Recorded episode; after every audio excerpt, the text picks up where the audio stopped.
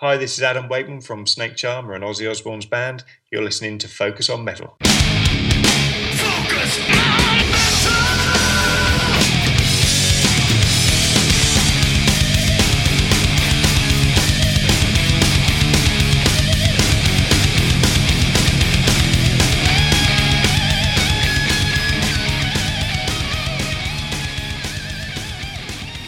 Hey, metalheads, welcome to another episode of Focus on Metal. And this week, we bring you Kerrang episode 9. Yep, I know we claimed we were going to get it done last year, and we didn't, but we have a couple of really killer guests that are creeping into 2018 and this week's guest is definitely one of them.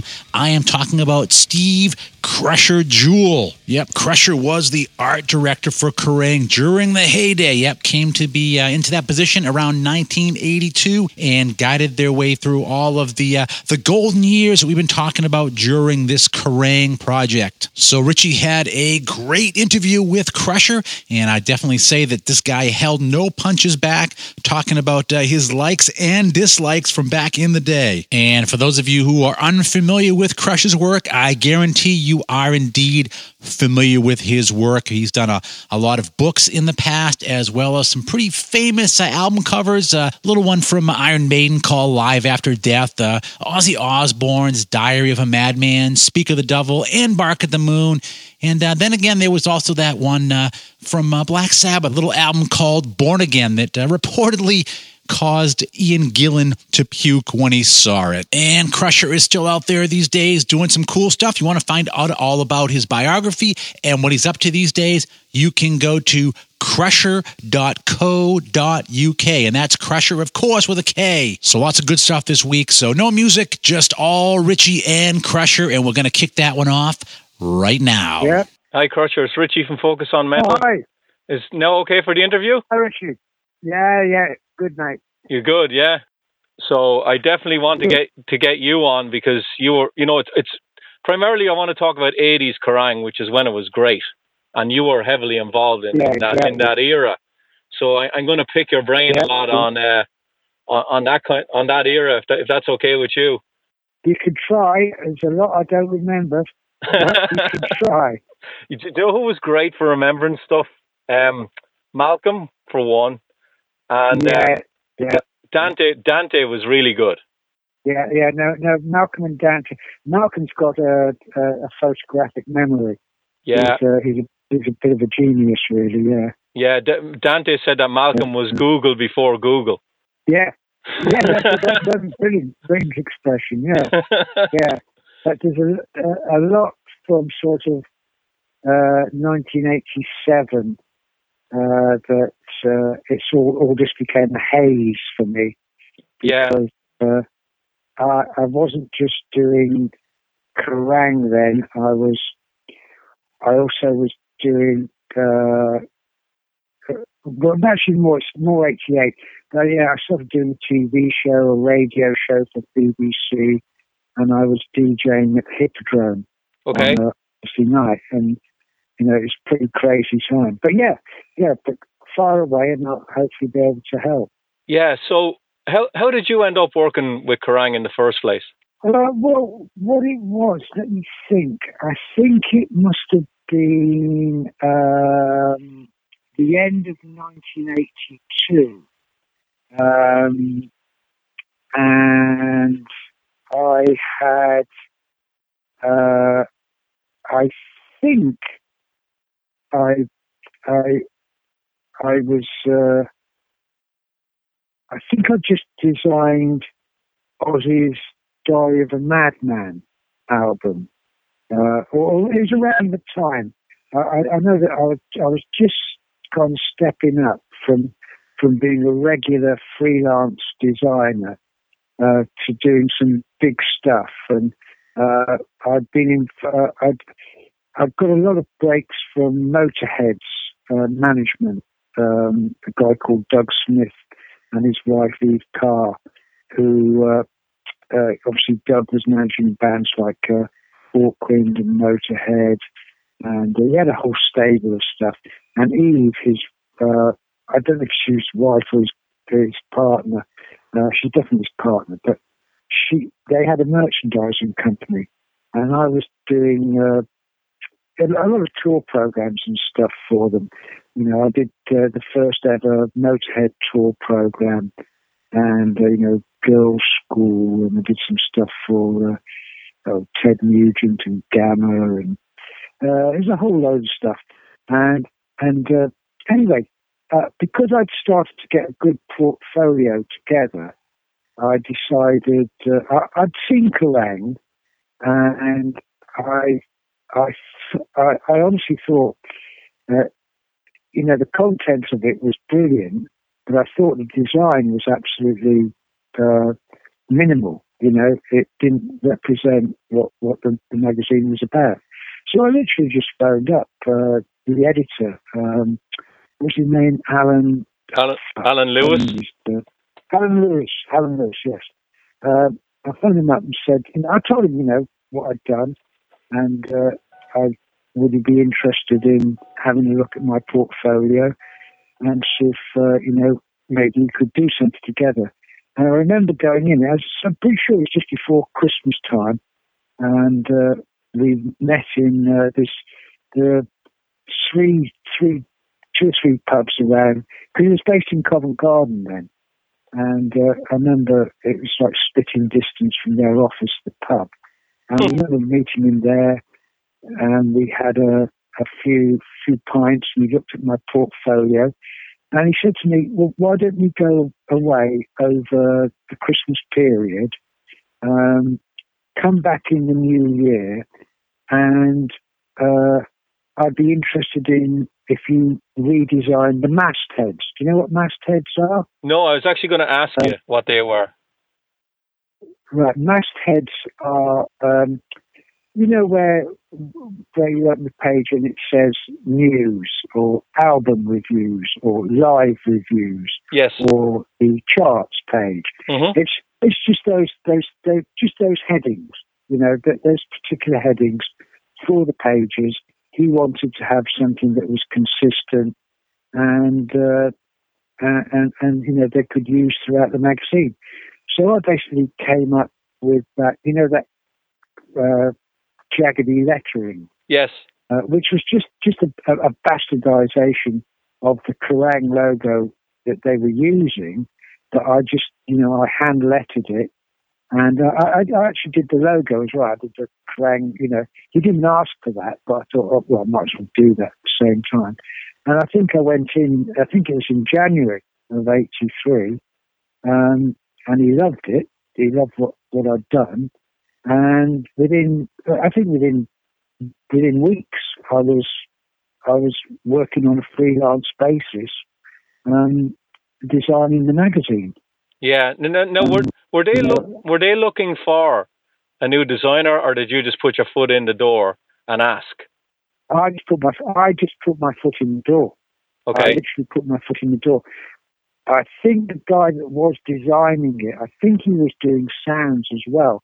And of course, you've got to remember, uh, uh, it, it, kind of had just stopped Kerrang. I mean, it was it was around issue. Uh, it had been going. I mean, it been going for a while. I think it was issue 35 or 36 that I came into the scene. So it'd been going for probably a, a, a good uh, a good year or so, uh, or probably maybe longer than that. But um, yeah, I mean, uh,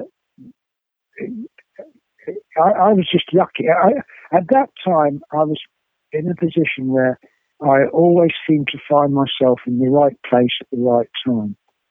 And, uh, you know, I was just very lucky. Yeah. And, and yeah, I mean, I, I was take, taken on on a freelance basis, although um, I, I, I was, initially, I spent, you know, most of at least four or five days of the week in their office designing it because uh, it's the first time I'd done a, a fortnightly magazine. I had worked on other magazines, but uh, I think that they were they were much simpler uh, than Kerrang was. Yeah, no, yeah, that was basically how I. Yeah, now who who would be in the Kerrang offices at that time? Like who would be staples there? Would would Dante and Jeff be there a lot? Like who who were the staff? Uh, I'll tell you what. I, I, give me give me one second. I've got I've got the uh, my files here. Sure. Uh, it well no, Dad. I don't think. Uh, I'm not sure. If, yeah, no. I think Dante was there. Malcolm was pretty definitely there. Um, let me just have a look. I can tell you exactly who was who was working there. Uh, but uh, Alan Lewis was definitely definitely the editor. Yeah. Um, and uh, I can I can also tell you what the first Kerrang because I've got uh, I've got got all the ones that I I initially worked on, and uh, have a look. Uh, here we go. Yeah, it was issue number thirty-five was the very first Kerrang that I designed, which, funny enough, had uh, it was a, a, Black Sabbath story. It had a picture of uh, Tony Iommi on the cover. They didn't actually use my logo, the Kerrang logo I designed, on the front cover, but that was the first time that they used all the uh, the mastheads yeah. that I'd uh, designed uh, on the inside. And it's, uh, yeah, I mean, you can you, you, can actually, if you look at uh, number 34 and then number 35, you can see an incredible di- uh, difference. But yeah, uh, it, it, then it was the, the editor in chief was Alan Lewis. Uh, the assistant editor was Dante. And it was just basically a bunch of contributors. It was a, a guy called Steve Gett, uh, Chas de Whalley, Howard Johnson, Chris Welch, Dave Dickinson, Pete Makowski, Malcolm Dome, Xavier Russell, Laura Canyon, who was, um, you know, Sylvie Simmons. Yep. And Jeff Banks. Those those are the names. Those are the only names that are on the, uh, you know, the Kerrang uh,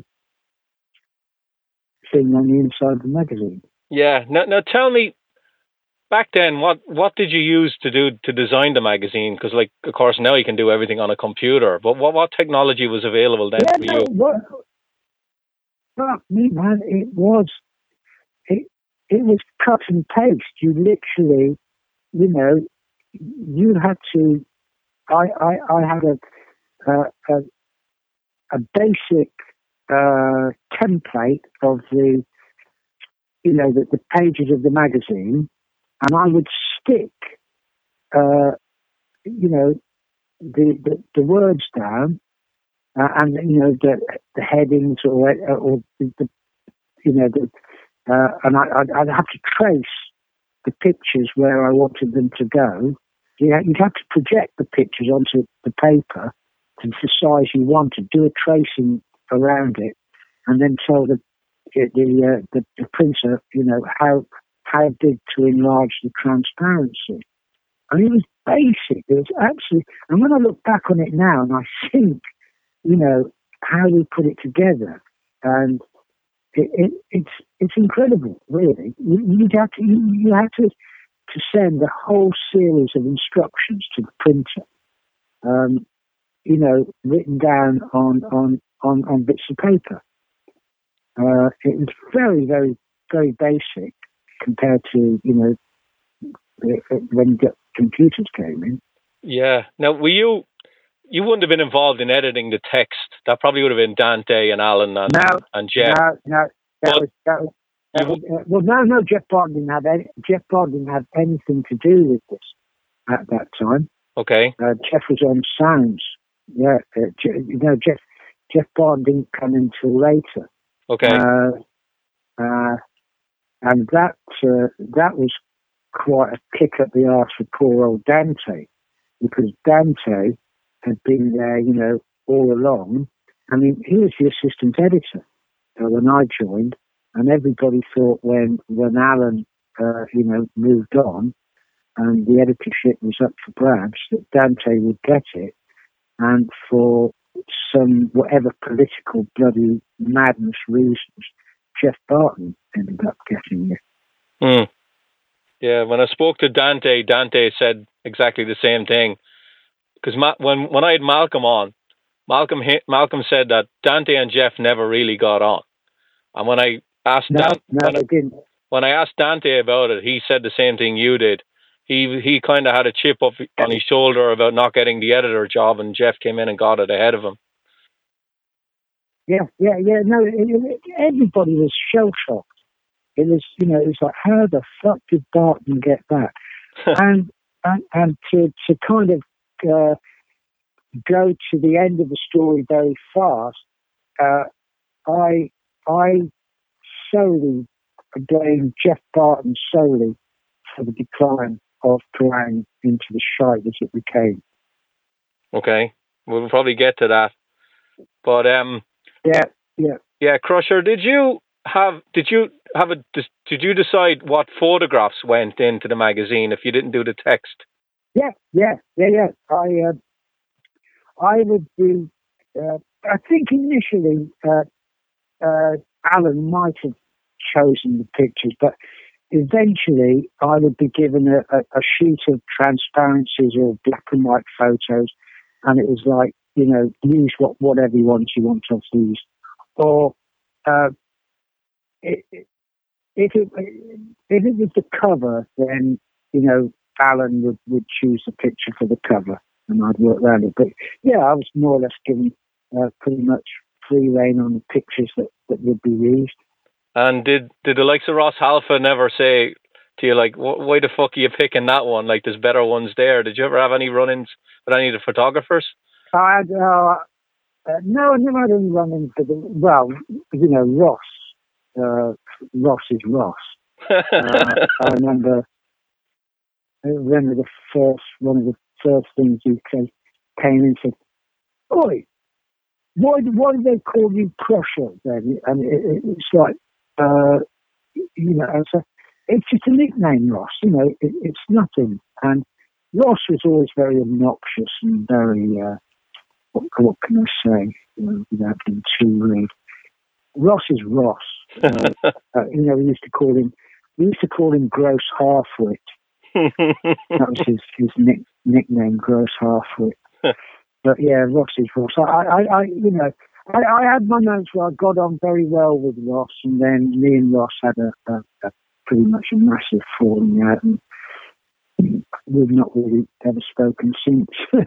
yeah, was there any like photographers? What photographers in the US would you have been dealing with? Would Neil Zlo- I can't I can never pronounce his surname Zlozower or and any of these guys out here? oh, oh God! You know who I'm talking about. Like, uh, would you had would you have had what any his first name? Neil? Um, um, oh, I know, I know you mean. Yeah, yeah, yeah. No, I the American photographers. I can't remember if if we had much dealings with them or if they just sent their pictures to us. Uh, I remember Joe Joe Giron. Uh, he came into the offices sometimes, uh, but uh, yeah, I know who you mean, Neil. I can't remember his uh, surname is. I know, I know exactly who you mean. And the other- I think- I think the other name Mark Weiss. I think there's another rock photographer that did a lot yeah, of work in yeah, the eighties. Yeah, yeah, yeah. He's another guy probably yeah, yeah, contributed. right, yeah, yeah, yeah, yeah, he did indeed. Yeah. I'm So, pretty sure. so Krusher, tell me how you tell me how you designed the magazine. Just say they came up to you and they said, right, here's the next issue. Here's what we're going to do. Did you always start in a particular place? No, not not. Uh, I mean, the easy pages to do were like uh, the the page that had the singles and albums and US albums and uh, import albums. You know, the charts page. Yeah. That was the, more or less the same thing. That was a, an easy page to do.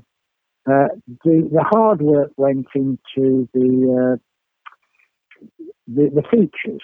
You know, that's where where I my forte sort of came in, uh, doing the features, and also the, uh, I, I was pretty proud of the. Uh, it was then called Mayhem, which was the news pages, uh, which I'm looking at now. And they're so busy when you compare them to the news pages you see in, uh, in Kerrang now. There, there's so much news then, uh, and you know, I'm looking at it now and thinking, how the fuck did I manage to do all of that? Get it all in. Uh, um, you know, the albums pages. But what what eventually happened was when we went weekly, um, more or less the like the, the charts pages, the albums pages, the live review pages, they were given to other people to design. They, I, I kind of done a, a basic, you know, look, this is what, you know, Krusher used to make them look like. You know, use that as your format and, and you design them. And I concentrated on the cover and the, uh, the, uh, the features. You know, the, the big features, uh, big, big feature stories. yeah.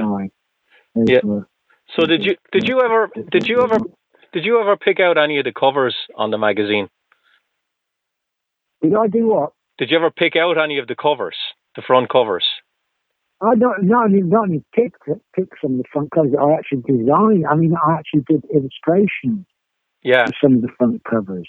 No, but like, uh, would you? Yeah. Ever, did you ever pick out the, who what band were going to go on the front cover, or was that just someone else always did that? No, that was always uh, someone someone else. No, I don't. I I, I might have at, at some. Oh, oh God, no. Yes, I do. Oh God, it was one of the most controversial covers we ever did. It was when me and Mick Wall had absolutely fallen in love with uh, Prince's Purple Rain album. Oh, that was you. uh, and yeah, it was me and Nick. We were like, we've got to get this. this because um, that album rocked. I mean, Purple Rain, fucking, you know, that see that guitar on there is fucking phenomenal. Yeah. Um, and uh, yeah, it was, um, yeah, God, everybody hated that cover. But, um, uh, I don't think it was that it was as bad as the, the Phil Collins cover. And he also had Kate Bush on the cover. I could never understand that either. That one, that one amazed me because when I spoke to Dante, the one part, the one I asked him what you know was there ever any competition about amongst the writers to interview someone, and he said Kate Bush was one of them. That they all wanted to interview her because she didn't do that many interviews. Oh yeah, yeah. That it was, a, it was, a, it was a, I think it was a world exclusive actually that we got. Okay. I don't know how it came about, but uh, I'm pretty sure it, it was it, it, it was an exclusive. But yeah, I could never understand. I mean, I, I love Kate Bush, but it was like, what the fuck she got to do with, uh, you know, it's just a pair of tits, really, isn't it? You know. Yeah. Not being, not wanting to sound, sound too sexist, but that's basically what it was. It was uh, just some titillation for the girls. Yeah. Now, were you ever involved in any of the stories? Um, there was the View from the Bar. I used to like reading that. I thought that was very oh, funny. God, yeah, yeah. I, I, I was always in View from the Bar. Um, you know, uh, doing uh, all kinds of mischief. Uh, yeah, yeah. I mean, that was that was part and parcel of of, of, of View from the Bar. Was I mean, being regarded, it, it, it, I was amazed, you know, that we got away with it. Uh, because, in all honesty, it, it was just a, a glorification of, of, us just going out and getting pissed yeah. at concerts and and then writing about it. Uh, uh, but it gave the magazine, you know, personality and character, which is what they've taken completely taken out of it now. Yeah, you know, it's got no character. It's got no personality. You, you did. You had another thing in it, and I don't know whether you're going to remember this, Krusher. You had like you called it syrup yeah. of figs. It was like you had rock stars with wigs on, and you were you had to guess was it, you had yeah. to guess was it was it a wig or was it real hair? And like you had the scorpion yeah, in it, you had, Paul, you had, Paul, Quinn from Saxon in it, um, and I used to laugh at that. And did you ever get in trouble with any of the bands for running those? Uh, I'm pretty sure we, we, we, there was something that went in every week in View from the Bar that some poor bastard press officer was complaining about. but, uh, uh, yeah, well, they didn't give a shit though. That was the thing. They just didn't. They just didn't give a fucking shit. It was like what are you going to do? What are you going to do? Sue it, sue it. You know. Yeah. Uh, it is a wig. We know it's a wig. You know. Yeah. Did you ever have any of the bands turn up in the office and uh, want to Oh, look for any of the writers? Uh, there, we, do you know what? There was a time. There was a time. I remember this. There was a time when bands used to turn up, and it wasn't because they were being interviewed. It's because they knew that there was always a bloody party going on in the Kerrang office, or a good time. There was a good time to be had, and we had bands like uh, Faith No More used to come in quite well. Big Jim used to come in, and me and Big Jim would just disappear and go off on mad dope smoking binges and drinking, and then I'd turn up.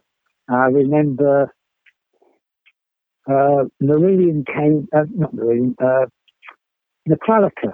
Yeah. You know, they came in to, to see Geoff Barton once, and I went, uh, I, when they finished with Jeff, I said, come on, let's go to the pub. Uh, and I took them down to the, the local pub, and we had uh, a few drinks there. And we ended up at my local pub uh, in Bermondsey, where I lived. And that was the night that I ended up in a, in a fight with uh, with James Hetfield. Um, uh, and uh, it, was, it was madness, you know. I didn't even get back to work until, you know, I went out at lunchtime and I didn't get back to work till the next day. Um, and it, I did, you know, but that wasn't, that was, that was quite regular. Some, you know, the worst when it really was at its worst, I'd go out for lunch and I wouldn't come back for two days, you know, and, and I'd still get the magazine finished, but people were like, where the fuck is he? Where's he gone? You know, and it's like, you know, don't fucking worry, mate. I'll get it fucking finished. I know what I'm doing. You know, it was madness. It was bloody madness, honestly. Yeah. Now, were you able to go um, because you were in the office a, a lot? Were you able to travel? And did you do a lot of interviews in, for the magazine? For No, I didn't. No, no, no. I, I hardly did any. The first ever interview that I did was with Stevie Ray Vaughan because I loved Stevie Ray Vaughan. Um, and uh, I can't remember it was, probably Jeff or someone. Hang on one second, hang on one second. Yeah, sure. Hi, it's Vinny Appice, and you're listening to Focus on Metal. Yeah, they asked me to go down uh, and do this little interview with Stevie Ray Vaughan. I don't even think it was for, Kerrang, it was for uh, Guitar Hero, one of their offshoot magazines.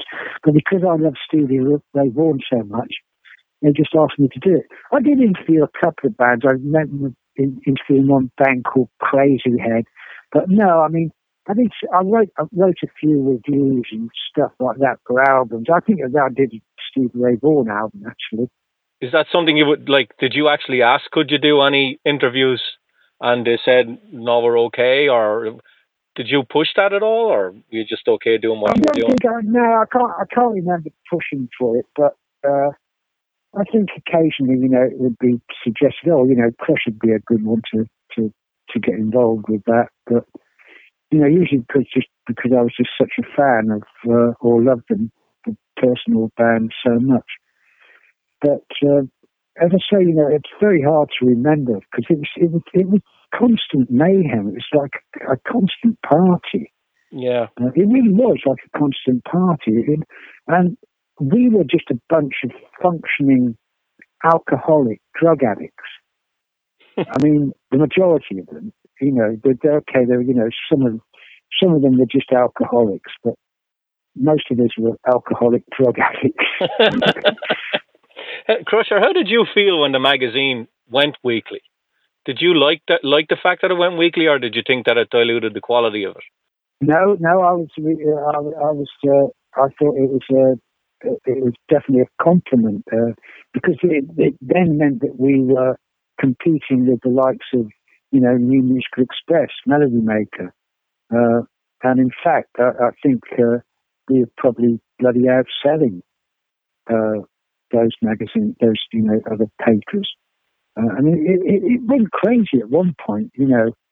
Uh, late 80s, uh, well, yeah, late 80s, I mean, we were, I think we were making the biggest profit for that, for Spotlight Publications. You know, and they, they had magazines like, um, what was it? I think they had like over, over 21 not cosmopolitan, but you know, they had like women's magazines and, and upmarket bloody magazines and, and shit, right? Yeah. And we, this little scruffy fucking magazine that nobody really gave a shit about, was was making all the money that was supporting these supposed big magazines who who you know, even though they were big magazines, they weren't making money. They weren't selling in the quantities that they should have been selling. And it was the profits from our magazine that uh, supported them. I remember once there was, uh, it's the guy, the guy, there's a guy called Dave Henderson, and he's, Dave Henderson and Geoff Barton, those two are responsible for, for the, the shit that uh, Kerrang has now become, especially Dave Henderson. Dave Henderson used to be, he was a writer on sound. And for we used to call him the kiss of death, right? And for some reason, he managed to float a couple of ideas to Spotlight to try and get um, sort of, sort of the, the equivalent of, of, what Kerrang was. You know, like Kerrang was just like a one-off idea. Yeah. Uh, that you know just just went crazy. Well, he actually managed to get a, a little bit further than that. That they there was, I can't remember the fucking magazine was called, but this must have been around, I don't know, 89, 90. And he got uh, Spotlight to give him mag- money to, to start this magazine. And he was a pile of fucking shit. And it, I don't, I can't remember how many issues it lasted again. But suddenly, you know, they've got these these swank offices, and they've got this incredible stereo system. And I'm looking at that thinking, look at their fucking stereo system. This is a fucking shit magazine. You know, it's just, just starting. And look at our fucking shit fucking stereo system. And I can remember tearing our stereo system out the fucking plug and swinging it around my head. And I was just about to about to throw it out the window onto into the car park below us, and uh, I think it was in I can't remember some some some bastard stopped me, um, and yeah, you know, basically I smashed the stereo uh, because it was like this isn't good enough. You know, please, please, we, we probably paid for their stereo, and we have this shit, and we are the biggest. You know, we're the biggest money making magazine for this this publishing house, and they treat us like shit. Anyway, Dave Henderson, he he, this magazine, as I say, he, he, he did a couple of things, and they all fucking they were flops. And as I say, we should call him the kiss of death. And he fucked off, right? Mm-hmm. He fucked off to uh, EMAP Publications, and it was EMAP that bought Kerrang uh, in what was it? I don't know, 91, 92, somewhere around that, that, that period. And I was the first one to be, it took them a year to fire me. Uh, but uh, yeah, I mean, EMAP bought it, and I can remember the managing director saying, Oh, don't you worry, we're not going to change anything. We know how this magazine works. We know that, you know, you're, you're very rebellious, but, you know, we're not going to change anything. Don't you worry. And slowly but surely, you know, EMAP started to get its little grip on it. And Dave Henderson, I mean, he's now fucking the Ubermeister, I think, at EMAP. But he was the one who basically took over Kerrang and turned it, uh, him and Geoff Barton turned it into the shit it, it became. Yeah. Now, when when did you, like, was there one particular issue or, or particular time period in the 80s when you were designing Kerrang where you actually thought, wow, this magazine actually has some power in in, in, in metal, like some real power? Oh, I mean, yeah, in all seriousness, I mean, that was, uh, you know, probably around 87, 88. And when I was saying, you know, You know, you've got ba- bands just turning up at the office, Faith No More, Guns and fucking Roses. Just, you know, they walk into the office because they they love Kerrang. They didn't come in because they were being interviewed. They just came in because they wanted to hang out at fucking Kerrang, the Kerrang office. You know, we, we sent out the work boy to go and get a bottle of Jack Daniels, which was probably demolished in about six minutes. But I remember them just we just sitting around the table, you know, chatting. Axl Rose had buggered off to, to Sounds magazine because somebody had given him a bad review, and uh, he was leaving a, you know, a, a "I'm going to kill you" letter to on the desk of whoever had, had written it because thankfully they weren't there. But you know, the, the only one that wasn't there was Izzy, Izzy Stradlin. Um, but the rest, they all, you know, and I say Faith No More, Metallica, um, fuck, you know, Slayer. Everybody used to fucking come into the office, and that's when when you got bands of that category just just coming in because they want to hang out with you. You know you're doing something right. Yeah. Yeah. So when Dante left um, to form Raw magazine, I think it was in 88 or 89, Yeah, a lot of the Kerrang writers left. Um, were you tempted to go with them? yeah. Uh, I think I think they tried to get me to go with them, but uh, 88, 89, yeah, no, that's when things were going pretty good for me. Um, I was just started working for the BBC doing the radio show, and I was also doing, I think, Power Hour, a TV show for ITV, um, and I was started uh, DJing at Hippodrome, and uh, I was I was very I, I was very happy at Kerrang. Uh, I didn't. Uh, well, I didn't say much. I, I didn't. I didn't actually know what the fuck was going on. I, I was just, as I say, from about 87, 88, I was living in a blur. Um, you know, it was just like a constant work party. You know, do work party, do work party. Um, and it was just, it was non-stop for about five years like that to me. Um, and that's why I basically don't remember much about it because it, it you know, it, it was just constant, constant either working or partying or doing both at the same time. You know, uh, like when I was DJing at the Hippodrome, you know, I'm working, but fuck me, I was partying. And, uh, you know, when I'm doing the radio show and the TV show, I'm Yeah. working, but I'm having the greatest time of my life, you know. Yeah. So yeah, I had no. Uh, I think they tried to get me to leave uh, uh, to go with them, but I wasn't. I wasn't interested. Yeah, one of the things, Krusher, I, I started buying Kerrang in '86, right? And one of the things that used to drive me mad about the magazine, and and now I'm talking to the guy who designed it. You'd have a yellow page with Yeah. a lime green writing on it, and I'm like, I'm going to get a headache. I'm going to get a fucking headache trying to read this. You must have known. Yeah, You must have known that when you did it. no, no, no, no, no, no. Because sometimes because because I was so used to doing it, I would go, oh, let's try it. Because I would never see it until it came back from the printers, right? Yeah, I just had it in my head, and I was thinking, oh yeah, go on, we've never tried that. Let's see if it works.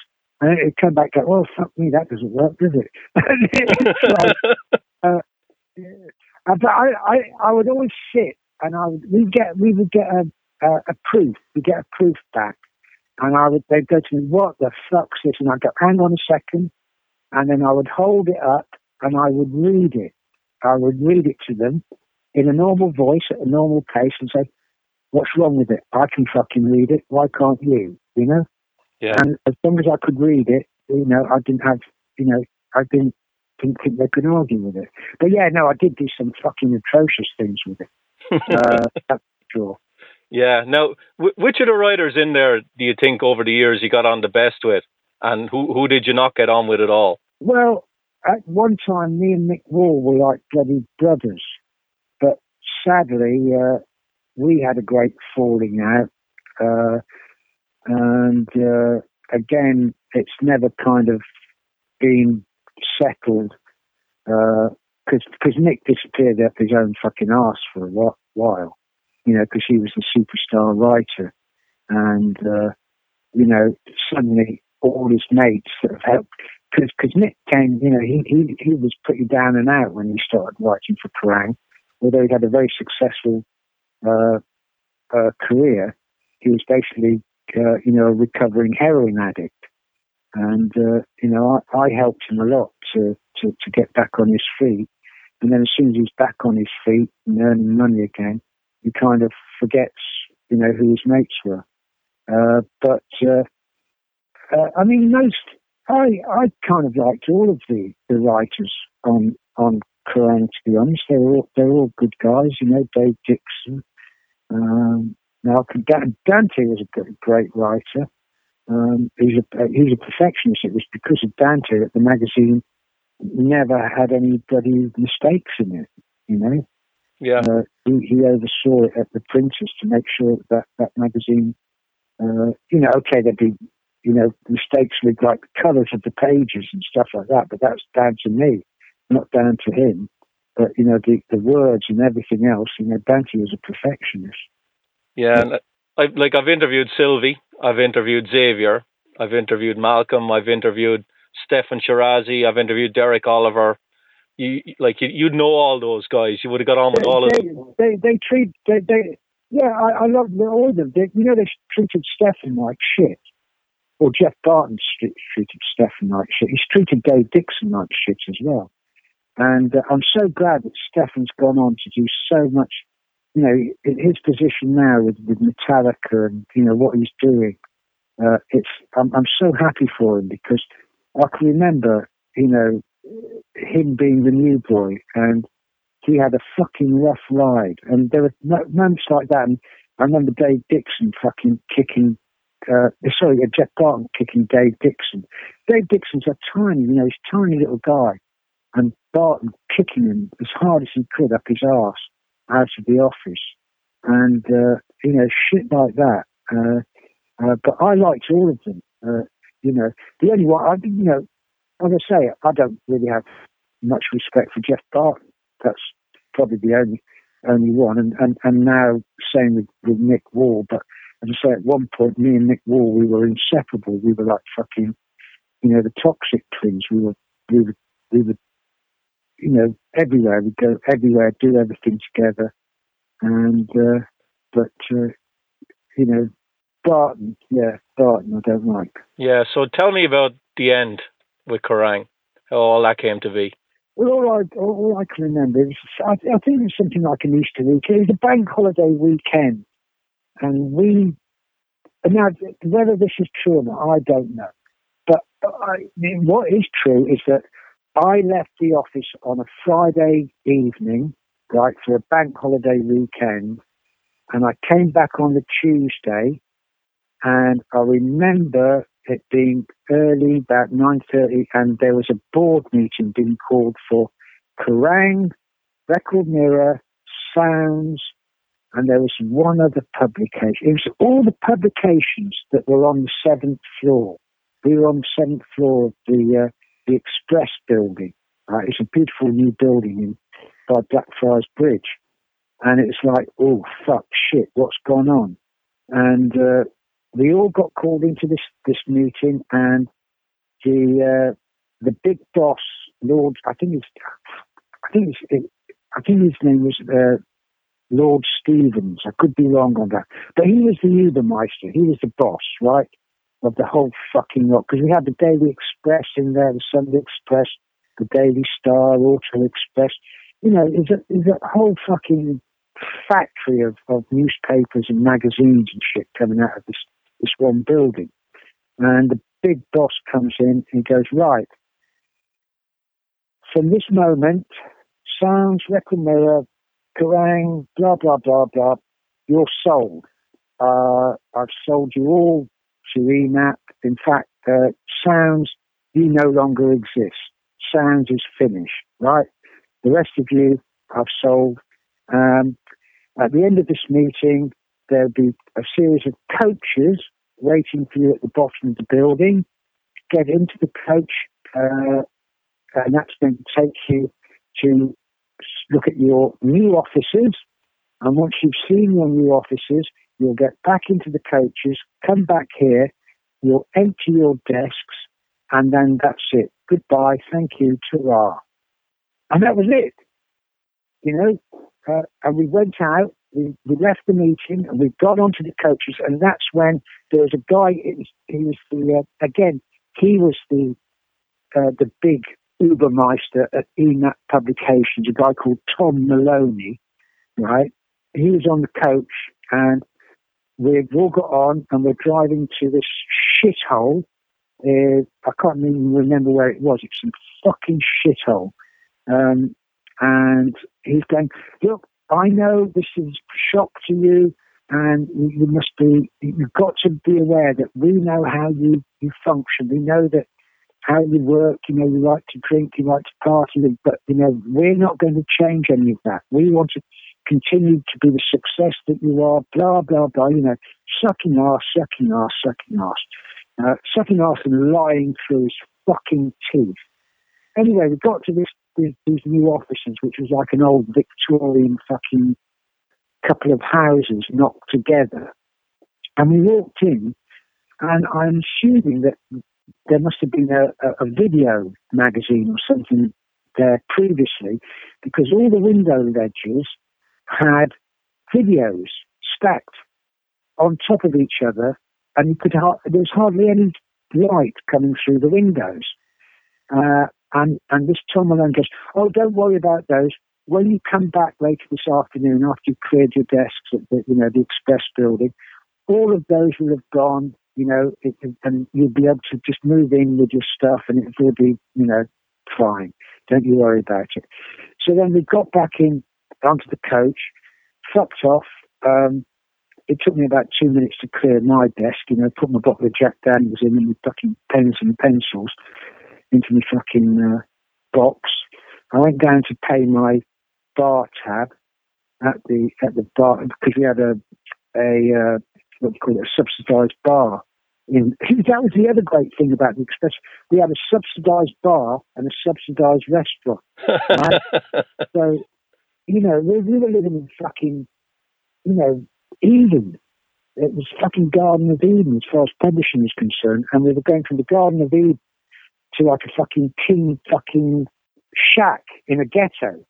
And I went down to pay my my bill, and they said, "What bill?" I said, "Oh, come on, no, I owe you. I know it." He said, "No, you don't owe us anything. What do you want to drink?" And at the time, I was drinking uh, Blue Smirnoff was my drink of choice. And I remember they got a half pint glass and they filled about two thirds of it with fucking Smirnoff, blue, blue label Smirnoff. Put a little bit of fucking orange juice in the top. Could see the little bits of yellow going through the vodka. And go, there you go. It's the last drink. And it's on us. And there is no bar tab for you to pay. And I just necked it in one because I had to get back on the fucking coach. Um, and I got back on the coach. We got to this the building again, this fucking tin fucking shack in the ghetto, and all the videos were still on the window ledges. So I just walked over. By this time, of course, the vodka started to take effect in my body. And I put my hand behind it and I just walked along the window ledge and just dragged all the videos, you know, just crashing, crashing on the floor. and I got through about two window ledges. And Tom Moloney, the EMAP boss, is standing there, you know, watching all of this. And suddenly Geoff Barton's, uh, you know, yelling at me, stop, stop, should stop that. And Tom Moloney goes, how old are you? And I said, I'm four and a half years old, fucking regressing fast. You said that these fuckers had begun and you lied to us. Is this the start of our new relationship? And Barton goes, right, you go and apologise, leave, and don't come back to, to, to, to your sober and, and, and that, you know. And I was like, yeah, okay, fine. And I walked out and Moloney stood at the door and he goes, I said, oh, really sorry about that, but, you know, as far as I'm concerned, you lied to us. He said, so, well, we'll see you tomorrow then, won't we? I said, he said, we'll see you early tomorrow morning, won't we? I said, no, actually, tomorrow morning I'm going to do uh, my radio show. He said, well, nobody will be in. But actually, in the afternoon, I've got to do my TV show, so I might be in the day after tomorrow. And just walked out, and that's it. That was my card marked. and it took him a year to get me out after that. I was also going to fucking hit him, but uh, someone stopped me. Wow. Um, yeah, so that was the first day at EMAP. Yeah. Wow. Yeah. So, so how many of the um the Monsters of Rock Donington shows did you end up going to in the eighties?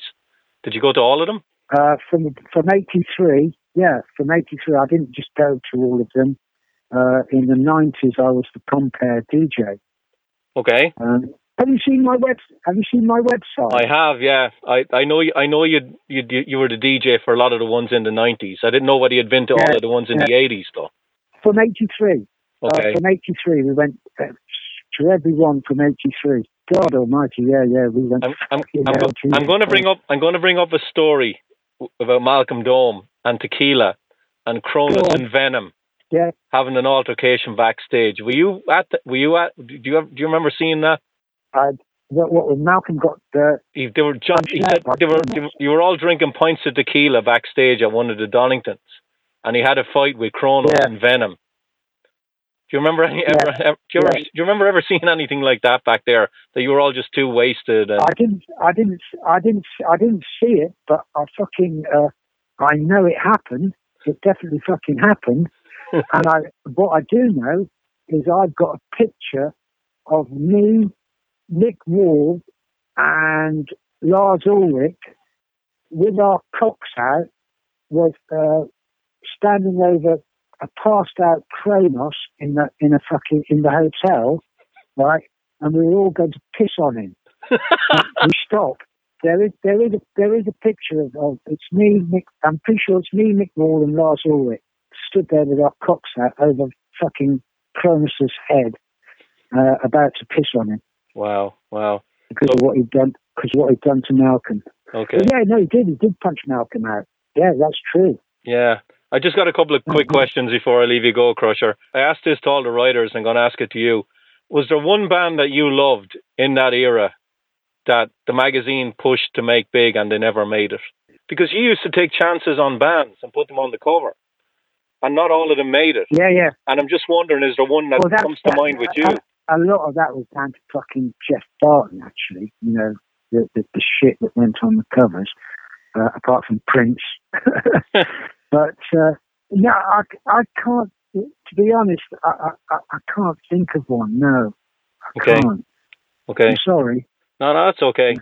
Um, now, just before I leave you go, do you want to just talk um, a, a minute? You got you got a book on Black Sabbath out now, don't you? That's available. Yeah, yeah, yeah. I do. Yeah. Yes. So, can you just tell me a little bit about what that's about and where they can get it? It's available uh, on Kindle.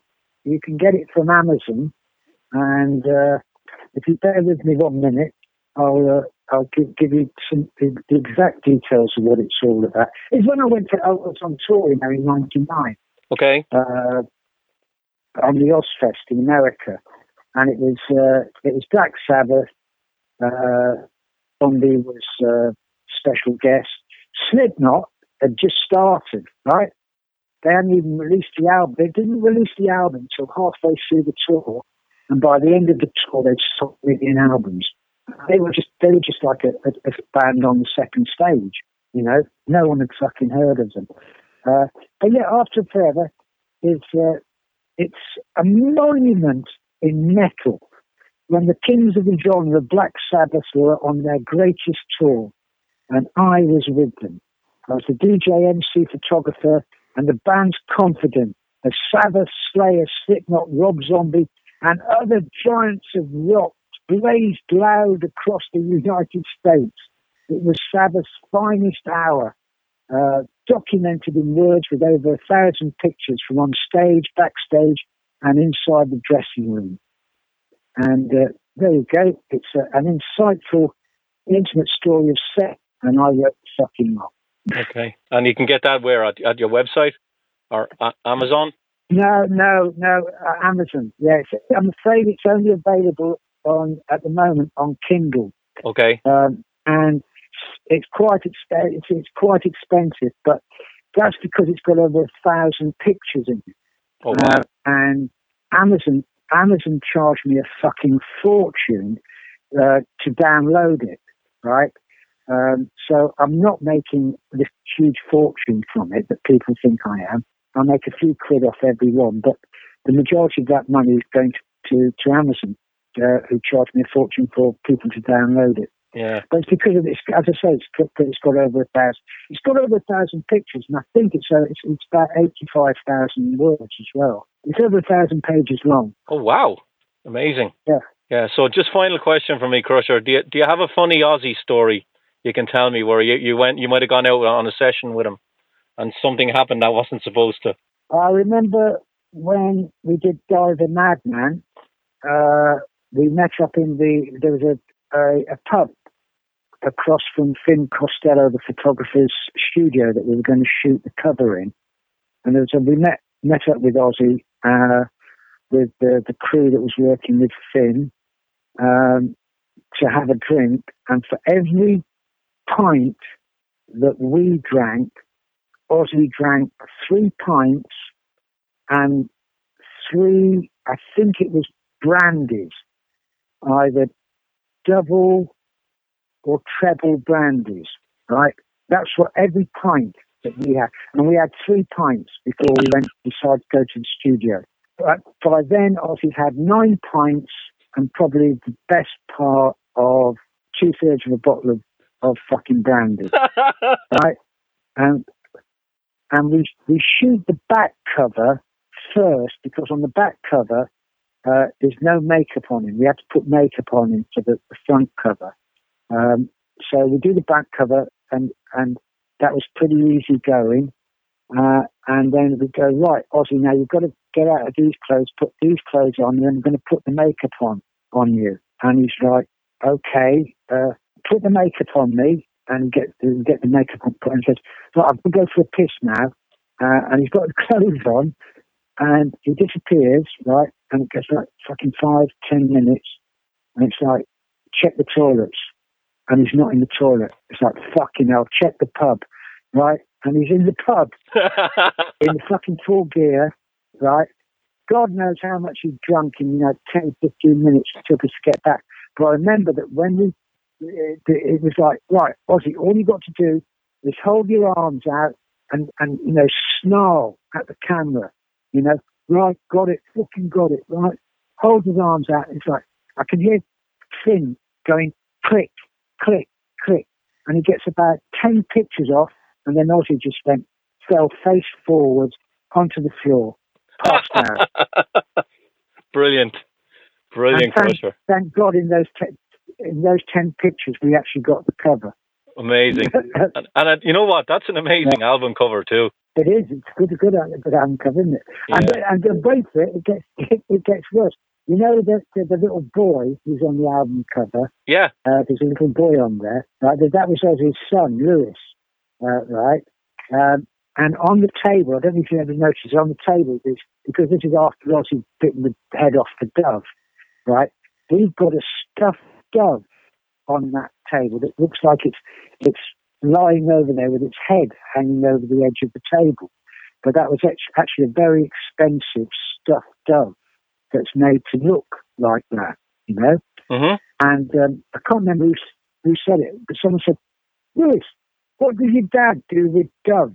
And Louis picked up the fucking stuffed dove and breaks the fucking head off it. And it's! I was like, oh, fucking hell, there we go. 400 quid's worth of fucking prop down the fucking tube. And is this when his father is lying lying face down on the floor? He did this. yeah. yeah, yeah, yeah. oh, brilliant, brilliant, Krusher. Yeah. Well, Krusher, it's been a pleasure talking to you. Absolute blast. Okay, mate, brilliant. All right, Krusher. Have a good rest of the evening. Brilliant. Okay, a Okay. talking to you. You Thanks. take care. All right, Krusher. Thank you. Okay. Bye. Bye. Bye. All right, metalheads, there you go. Richie's long-awaited chat with Krusher Joule, and I, I'm in all seriousness. Richie was psyched to be able to do that interview. He's been wanting to talk to Krusher right from the start of the project. One of the people that he really wanted to get on the show because, uh, you know, as the art director, he was kind of the the look and feel of the whole thing. So again, big thanks to Krusher for taking so much time to talk to Richie. And if you want to keep up with Krusher, then you again head to Krusher So that is it for this week's uh, Focus on Metal. Thanks for spending another hour with us here, and we will be back next week with more metal for you. Not sure what yet. We got a few things in the fire and just kind of juggling around, see how it works out, whether or not uh, Richie has a chance to get down here and do a little discussion. If not, then uh, we'll go with Plan B. Either way, we will be back again next week with more good stuff for you. In the meantime, you can keep up with us at focusonmetal.net focusonmetal.blogspot.com, over on Facebook, as well as Twitter. So uh, that's it for this week. That's it. There ain't no more. Stick a fork in it. Kerrang episode number nine is done. So for Richie, myself, and everybody else here at Focus on Metal, have yourselves a great metal week. And until we talk to you again next week, remember Focus on metal. Everything else is insignificant. You're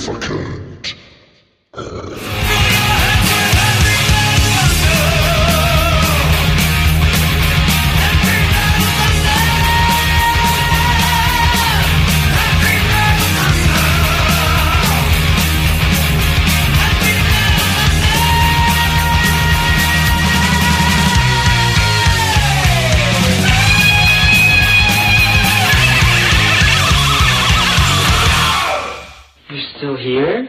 It's over. Go home.